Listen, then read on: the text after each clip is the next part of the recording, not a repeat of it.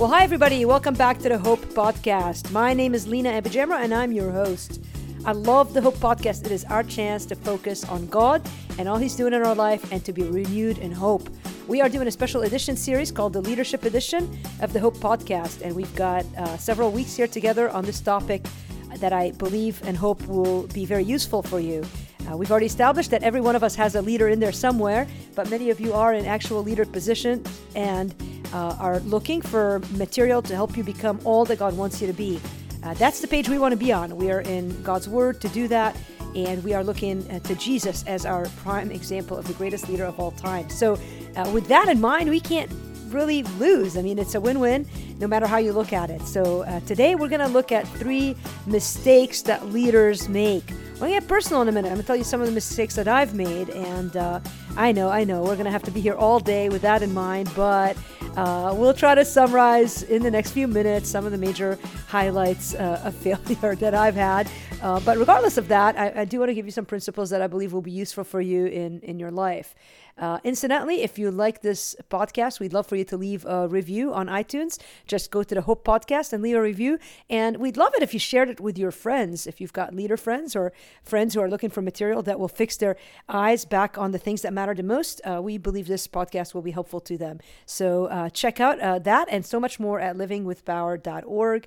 Uh, we've got uh, some pretty awesome resources for you to take advantage of. Now, uh, for today, I'm going to focus on Matthew chapter 14, and I'm going to read you a few verses. This is the famous story of the feeding of the 5,000. And granted, uh, Jesus doesn't make any mistakes ever, so we can't really look at him as an example of a person who made mistakes. But uh, I'm going to look at a circumstance where the disciples had an opportunity uh, and they failed, or they almost failed. They didn't see the opportunity.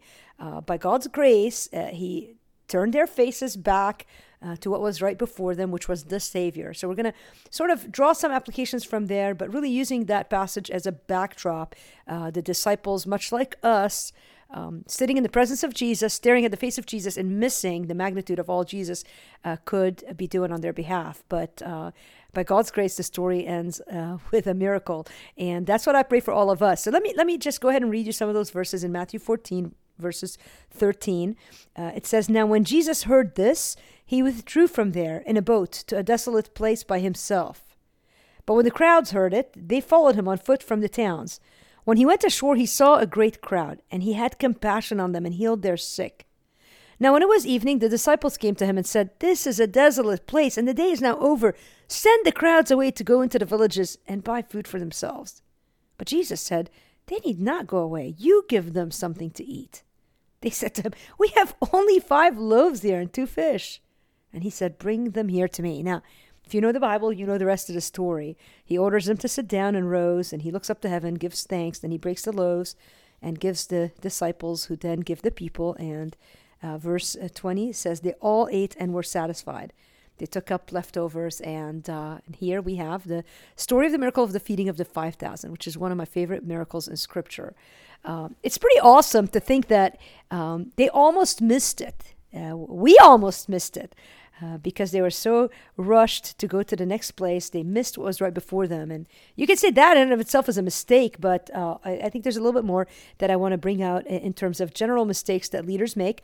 I started by thinking of three general things, and honestly, I felt compelled as as I put together the notes for this episode to think a little bit more personally and to share with you guys my three biggest mistakes that I see at this point. I'm maybe midway through, I'm 47. I've uh, launched this ministry back when I was in my late 20s, in the early year 2000, 2001. Uh, was when God called me to ministry, and we launched Living with Power maybe in the late 2009, 10, something like that. And so here we are now, 10, 15 years later, and I've learned some things, I've made some mistakes. But before we get to some of my lessons, which I believe are uh, applicable to all of us.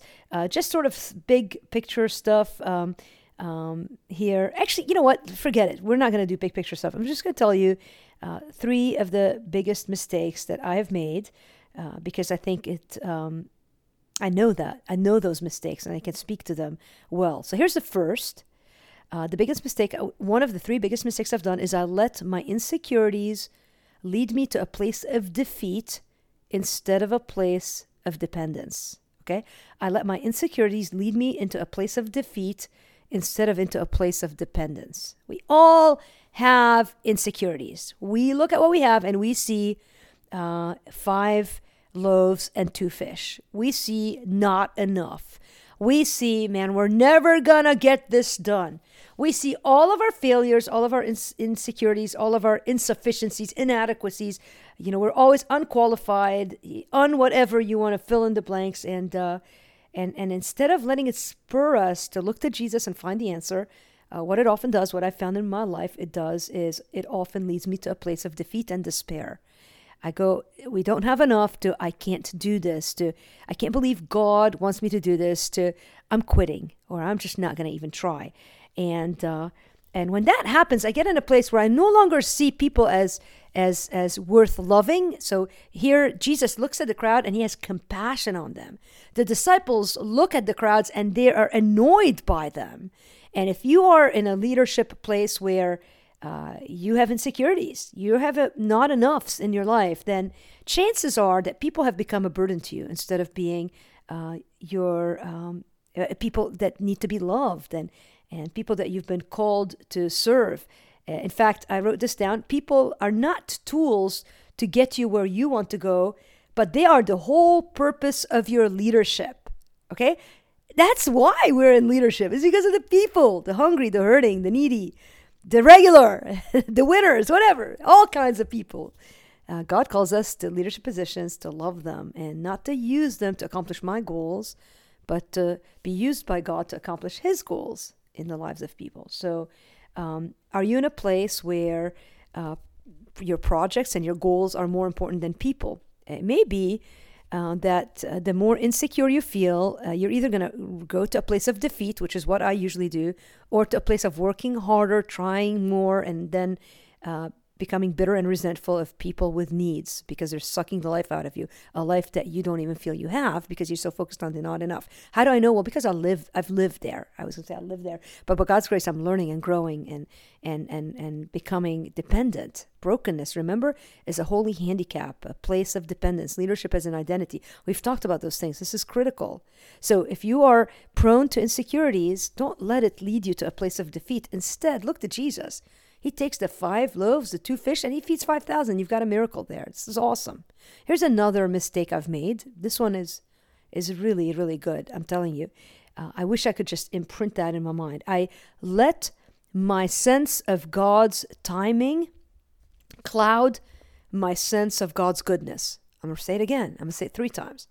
I let my sense of God's timing I've let my sense of God's timing cloud my sense of God's goodness. First of all, let's get this straight. God's timing is always perfect. We all know that. And hindsight, when we look at our lives, we all see it. But in it, when you're waiting for something, like everybody in scripture, we doubt and we wonder and we want to fix it. And we have our, our Ishmael moments and our Hagar moments. And then we look back and I didn't done that. And and and and that sense of God, you're not showing up in time for me clouds my thought and belief and conviction of God's goodness in my life. I know it's happened to you. And it can happen subtly. You can be in denial at first, but you find yourself, the more you find yourself in this place of delay, in this place of not knowing, is God going to answer? Again, it's a instead of turning to him in dependence and seeing his goodness in those seasons, I have let this is a mistake I've made. I've let my sense of God's timing, which I've resented, in the past in my life. I've let it cloud my sense of God's goodness. And that is uh, something I've had to um, admit and confess.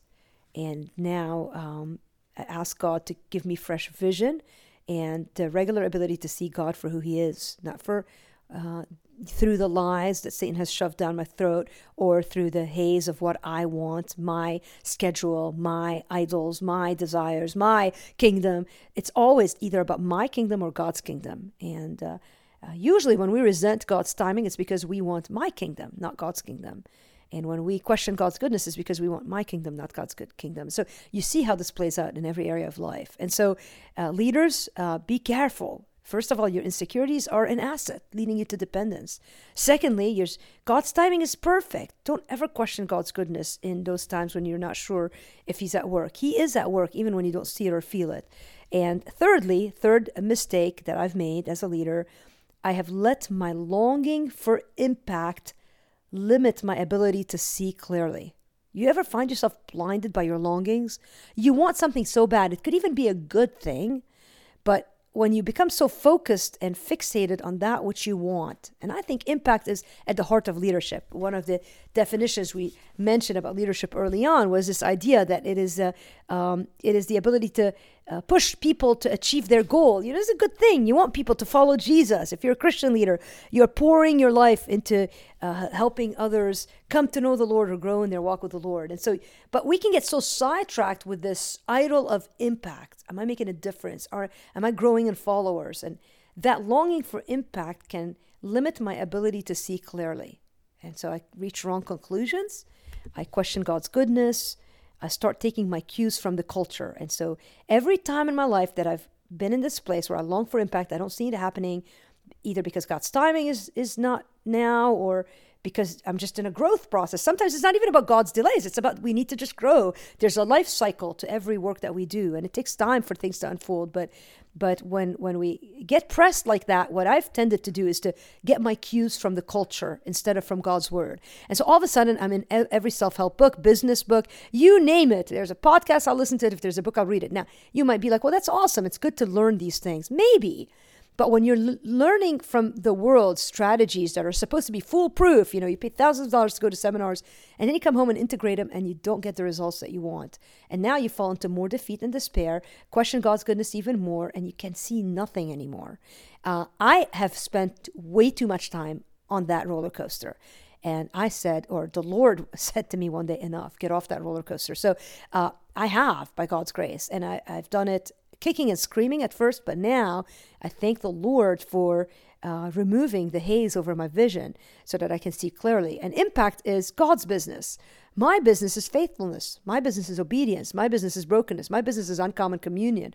My business is to give him the five loaves and the two fish.